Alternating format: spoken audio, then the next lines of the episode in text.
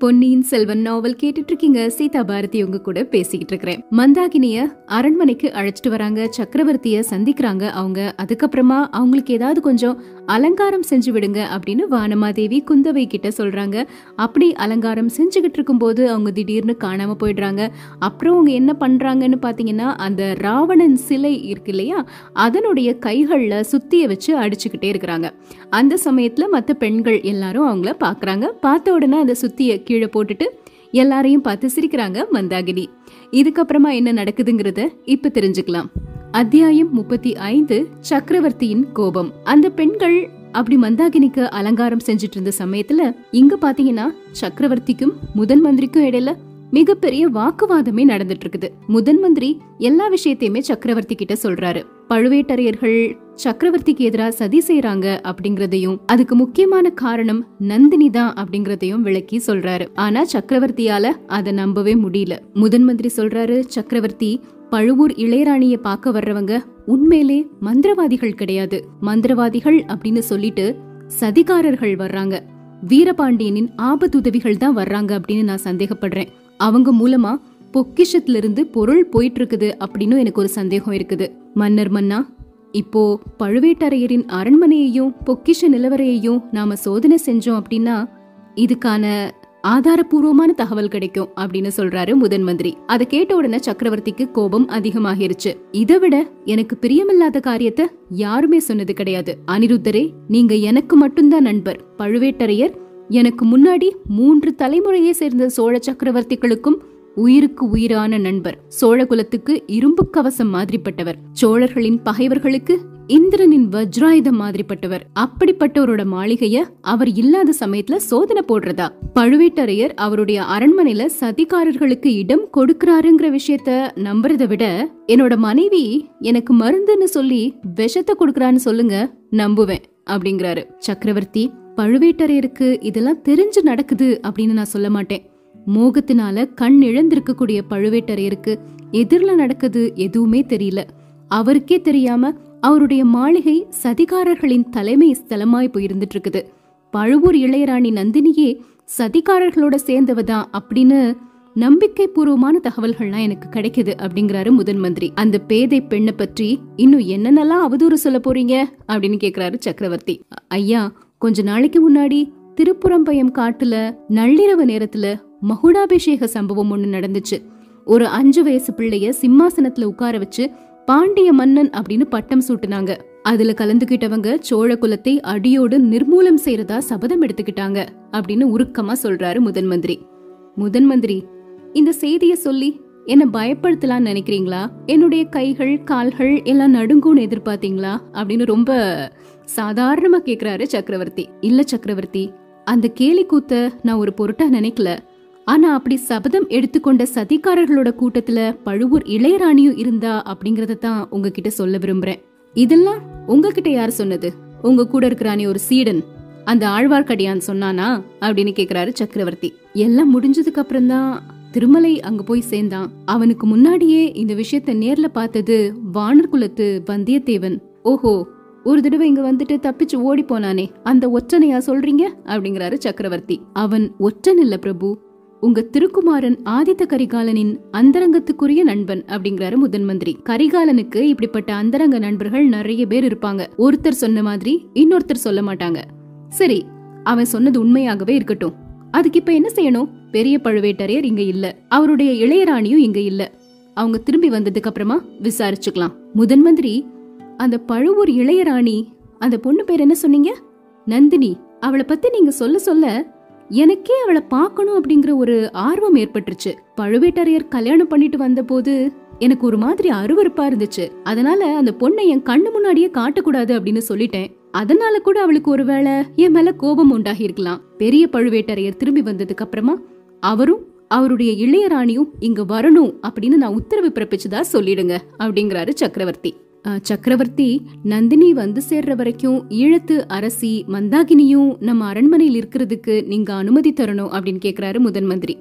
ஆஹா அவளை ஈழத்து அரசியாகவே முடிசூட்டிட்டீங்களா? போகட்டும் அவளுக்கும் நந்தினிக்கும் என்ன சம்பந்தம்? அப்படின்னு கேக்குறாரு சக்கரவர்த்தி. சக்கரவர்த்தி இது வரைக்கும் நந்தினிய பார்த்ததே கிடையாது. அதனால அவங்க மந்தாகினி மாதிரி இருக்கிறாங்க அப்படிங்கிற விஷயமும் சக்கரவர்த்திக்கு தெரியாது. முதன் மந்திரி சொல்றாரு பிரபு மந்தாகினியும் நந்தினியும் நேருக்கு நேர சந்திச்சா அவங்க ரெண்டு பேருக்கும் என்ன சம்பந்தம் அப்படிங்கறது தெரிய வரலாம். நந்தினி சோழ குலத்துக்கு மேல கொண்டிருக்கக்கூடிய பகையும் ஒருவேளை மாறலாம் அப்படின்னு சொல்றாரு. மந்திரி ஒரு பெண்ணின் பகையை குறித்து நீங்க இவ்ளோ கவலைப்படுறது ஆச்சரியமா இருக்கு அப்படிங்கிறாரு சக்கரவர்த்தி. முதன் மந்திரி கொஞ்ச நேரம் யோசனை செஞ்சுட்டு சொல்றாரு மன்னர் பெருமானே இப்போ நான் சொல்ல போறது ரொம்ப சிக்கலான விஷயம்.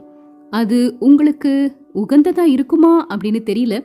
ஆனாலும் பொறுமையோட கேளுங்க. நந்தினி தேவியையும் மந்தாகினி தேவியையும் நேர்ல பார்த்தவங்க எல்லாருமே அவங்க தோற்றத்தின் ஒற்றுமையை பார்த்து அதிசயிக்கிறாங்க.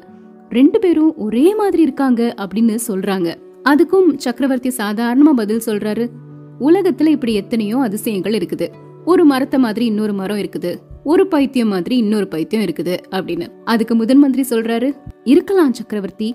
ஆனா ஒரு மரம் இன்னொரு மரத்தை மாதிரி வேஷம் போட்டுட்டு நடக்கிறது இல்ல ஒரு பைத்தியம் இன்னொரு பைத்தியத்தின் ஆவியை மாதிரி வந்து சக்கரவர்த்தியை இம்சிப்பதில்ல அப்படிங்கிறாரு. முதன் மந்திரி என்ன சொல்றீங்க? மந்தாகினி தேவியின் ஆவி உங்களை ராத்திரி நேரத்துல வந்து கஷ்டப்படுத்துறதா நீங்க நினைச்சு வேதனைப்பட்டீங்க இல்லையா? ஆமா அவளுடைய ஆவி வரல அவளே வந்தா அப்படின்னு சொல்றீங்களா? அப்படின்னு கேக்குறாரு சக்கரவர்த்தி. முதன் மந்திரி சொல்றாரு இல்ல பழுவூர் இளையராணி தான் மந்தாகினியின் ஆவியா நடிச்சு உங்களை இம்சித்திருக்கிறா அப்படின்னு சொல்றேன். இத கேட்ட உடனே சுந்தர சோழர் நிமிர்ந்து உட்கார்ந்து கோப வெறி பொங்க இப்போ நீங்க சொல்றது மட்டும் உண்மைன்னு தெரிஞ்சதுன்னா அந்த ராட்சசிய என் கைனாலேயே கழுத்தை நெரிச்சு அப்படின்னு கோவத்துல கத்த ஆரம்பிக்கிறாரு. அதுக்குள்ள முதன் மந்திரி குறுக்கிட்டு வேண்டாம் சக்கரவர்த்தி உங்க வாயால அப்படி எந்த சபதத்தையும் சொல்லிடாதீங்க அப்படின்னு பரபரப்போட சொல்றாரு.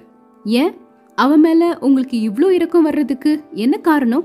அவ்வளோ தூரம் என்ன வேதனைப்படுத்தியவள நான் என்ன செஞ்சா என்ன? எவ்வளவு கஷ்டப்படுத்தி இருந்தாலும் கஷ்டப்படுத்தியவர் நெருங்கின சொந்தமா இருக்கக்கூடிய பட்சத்துல ஒருவேளை சொந்த புதல்வியா இருக்கக்கூடிய பட்சத்துல? அப்படின்னு முதன் மந்திரி சொல்லி தயங்கி நிறுத்துறாரு. முதன் மந்திரி இது என்ன பிதற்றல்? அப்படிங்கிறாரு சுந்தர சோழர். சக்கரவர்த்தி உங்களுடைய பொறுமைய சோதிச்சிட்டேன். அதுக்காக என்ன மன்னிச்சிருங்க. ஆனா நந்தினிய தண்டிக்கிறது பற்றி பேச வேண்டாம். நந்தினி பழுவேட்டரையரின் இளையராணி மட்டும் இல்ல மூன்று உலகமும் ஆளக்கூடிய சுந்தர சோழ சக்கரவர்த்தியின் புதல்வி. அவரை எந்த குற்றத்துக்காக யார் தண்டிக்க முடியும்? அப்படிங்கிறாரு அனிருத்த பிரம்மராயர். இத கேட்ட உடனே சக்கரவர்த்தி முதன் மந்திரியை ஒரு அளவில்லாத வியப்போட பாத்துட்டே இருக்கிறாராம். அப்புறம் வேகமா சிரிக்க ஆரம்பிச்சிட்டாரு. பிரம்மராயரே இந்த அரண்மனையில ஒரு பைத்தியம் தான் இருக்குதுன்னு நினைச்சேன். நீங்க அவளை விட பெரிய பைத்தியம்னு இப்ப தெரிஞ்சு போச்சு அப்படின்னு சொல்லிட்டு திரும்பவும் சிரிக்க ஆரம்பிச்சிட்டாரு சுந்தர சோழர். அத்தியாயம் முப்பத்தி ஆறு பின்னிரவில். சுந்தர சோழர் இப்படி சிரிச்சுக்கிட்டு இருக்கும்போது அந்த பெண்கள் எல்லாருமே இப்ப சுந்தர சோழரை நோக்கி வர ஆரம்பிச்சிட்டாங்க. குந்தவை வானமாதேவி பூங்குழலி வானதி அப்புறம் நம்ம ஊமை ராணி மந்தாகினி எல்லாருமே வர்றாங்க. மந்தாகினி ஒரு கணம் சுந்தர சோழரை நிமிந்து பாக்குறதும் மறுகணம் குனிஞ்சு தரைய பாக்குறதுமா இருக்கிறாங்க. அழகா அலங்காரம் செய்யப்பட்டிருக்கிறாங்க.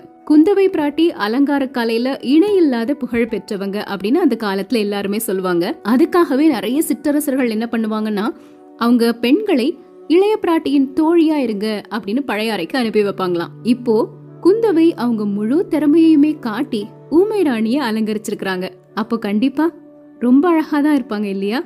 குந்தவை என்ன பண்றாங்க? மந்தாகினியின் தலை கூந்தல நந்தினி எப்படி ஆண்டாள் மாதிரி அலங்காரம் செய்வாங்களோ அந்த மாதிரி செஞ்சிருக்கிறாங்க.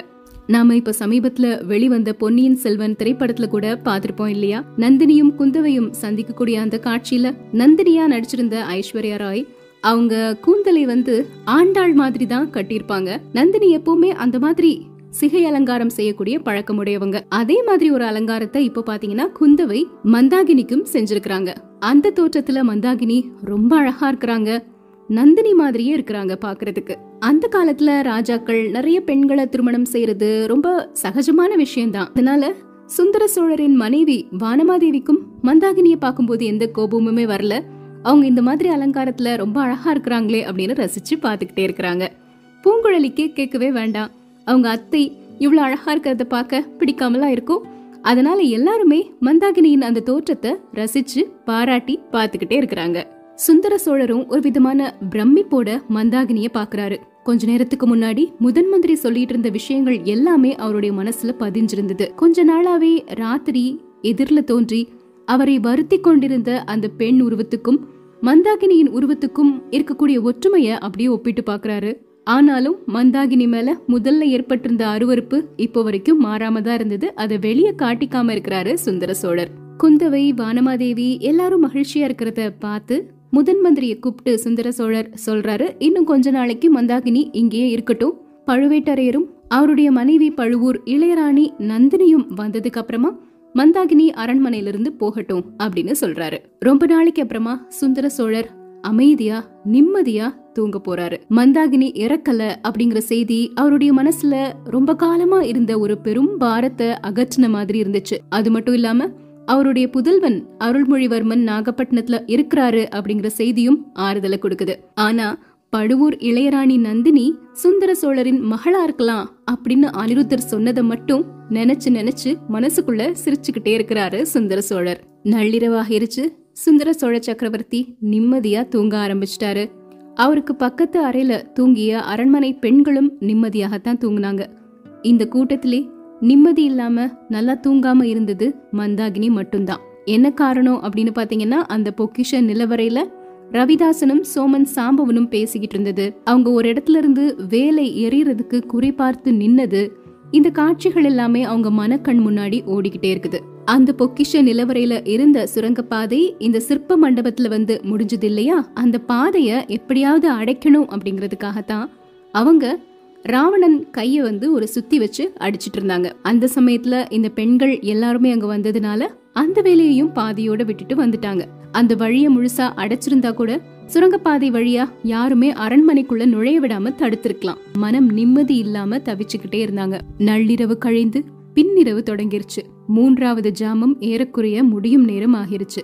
அப்போ மேல் மாடத்துல ஒரு ஜன்னல் வழியா ஒரு தோற்றம் அவங்க கண்ணுக்கு தென்பட்டது. அகோரமான பயங்கரமான ஒரு முகம் அந்த ஜன்னல ஒட்டின மாதிரி இருந்தது. அங்கிருந்து அறைக்குள்ள எட்டி பார்த்துட்டு இருக்கிறத அவங்க பாக்குறாங்க. அந்த முகம் யாருடையது அப்படிங்கறதும் மந்தாகினிக்கு தெரிஞ்சிருச்சு. வேக வேகமா எழுந்துக்கிறாங்க. திரும்பவும் அந்த ஜன்னலையே உற்று பாக்குறாங்க.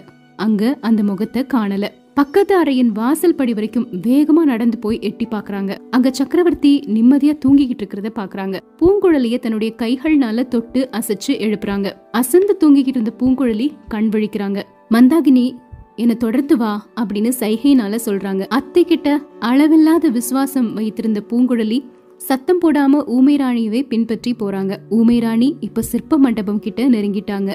போகும்போது ஒரு விளக்கையும் கையில எடுத்துக்கிறாங்க. சிற்ப மண்டபத்துக்கு பக்கத்துல வந்த உடனே பூங்குழலி யோசிக்கிறாங்க என்னாச்சு அத்தைக்கு? திரும்பவும் இந்த சிற்பத்தை உடைக்க போறாங்களா என்ன? அப்படின்னா சத்தம் ஏற்படுமே. அரண்மனையில தூங்கிக்கிட்டு இருக்கவங்க எல்லாரும் விழித்து கொள்வாங்க. அத்தை பைத்தியக்காரின்னு நினைச்சிருவாங்க. ஐயோ அத்தை மட்டும் அந்த முயற்சியில இறங்குனா அதை எப்படியாவது தடுத்தே ஆகணும் அப்படின்னு நினைச்சிட்டு அத்தைய தொடர்ந்து சிற்ப மண்டபத்துக்குள்ள வர்றாங்க பூங்குழலி. உள்ள வந்த உடனே அவங்களுக்கு ஒரே அதிர்ச்சி ஆகிருச்சு இதென்ன? ராவண சிற்பத்தின் பத்து தலைகள்ல ஒரு தலை அசையுதே. இல்ல இல்ல ராவணன் தலை அசையல. ராவணனுடைய தலைகளுக்கும் மேல இருக்கிற கைலாச மலைக்கும் இடையில ஒரு மனிதனின் தலை மாதிரில தெரியுது. ஐயோ அதுக்குள்ள மறைஞ்சு போயிருச்சு. பிரம்மையா தூக்க கலக்கமா அப்படின்னு யோசிக்கிறாங்க பூங்குழலி. மந்தாகினிக்கும் அதே தோற்றம் தென்பட்டது போல. அவங்க ராவணன் சிலைய நெருங்கி போறாங்க. ராவணன் தலைக்கும் கைக்கும் நடுவுல ஒரு துவாரம் மாதிரி இருந்தது. அந்த இடத்துல தீபத்தை தூக்கி பிடிக்கிறாங்க. பூங்குழலி முன்னமே யூகிச்ச மாதிரி அங்க சுரங்கப்பாதையின் வெளி துவாரம் இருக்கு. யாருமே சந்தேகிக்க முடியாத மாதிரி சாமர்த்தியமா கட்டியிருக்காங்க. அந்த சுரங்கப்பாதையின் துவாரத்தை மூடுறதுக்காகத்தான் முன்னிரவில் அத்தை முயற்சி செஞ்சிருக்காங்க. அதை தெரிஞ்சுக்காம எல்லாருமே தடுத்துட்டாங்க. இப்படி பூங்குழலி நினைச்சிட்டு இருக்கும்போது ஊமை ராணி பூங்குழலிய என தொடர்ந்து வா அப்படின்னு சொல்லி சைகை மூலமா உணர்த்துறாங்க. சொல்லிட்டு அந்த துவாரத்துக்குள்ள இறங்கி போக ஆரம்பிக்கிறாங்க ஊமை ராணி. கொஞ்சம் கொஞ்சமா அவங்க உடம்பு மறைஞ்சு தலையும் மறைஞ்சு அவங்க கையில பிடிச்சிருந்த விளக்கும் மறைஞ்சது. லேசா வெளிச்சம் மட்டும் தெரிஞ்சது. அதன் வழியா பூங்குழலியும் உடம்ப நெளிச்சு வளைச்சு தலைய மோதிக்காம ஜாகிரதையா அந்த சுரங்க துவாரத்துக்குள்ள இறங்குறாங்க. கொஞ்ச நேரத்துல பூங்குழலியும் மறைஞ்சு போயிட்டாங்க. அப்புறம் விளக்கின் ஒளியும் மறைஞ்சு சிற்ப மண்டபத்துல அந்தகாரமான இருட்டு மட்டும் நிறைஞ்சிருந்தது. காலையில ஆகிருச்சு. வானமாதேவி குந்தவை வானதி எல்லாரும் எழுந்திரிச்சு பாக்குறாங்க. ஊமை ராணியவும் பூங்குழலியவும் காணும். அரண்மனை முழுக்க தோட்டத்துல சிற்ப மண்டபத்துல எல்லா இடத்துலயும் தேடி பாக்குறாங்க. அவங்க ரெண்டு பேரும் அகப்படவே இல்லை. அவங்க எப்படி மாயமா மறைஞ்சு போயிருப்பாங்க அப்படின்னு யாராலையும் யூகிக்கவே முடியல. சக்கரவர்த்தி கிட்ட சொன்ன உடனே அந்த பைத்தியங்கள் போய் தொலைஞ்சதே நல்லது. எப்படி தொலைஞ்சா என்ன? அப்படின்னு சொன்னாரு. ஆனாலும் அவர் மனசுக்குள்ள இனம் தெரியாத ஒரு கவலையும் பயமும் குடிக்கொண்டன அவங்க எங்க போனாங்க? எப்படி மாயமா மறைஞ்சாங்க? எல்லா விவரங்களையும் தெரிஞ்சுக்கலாம்.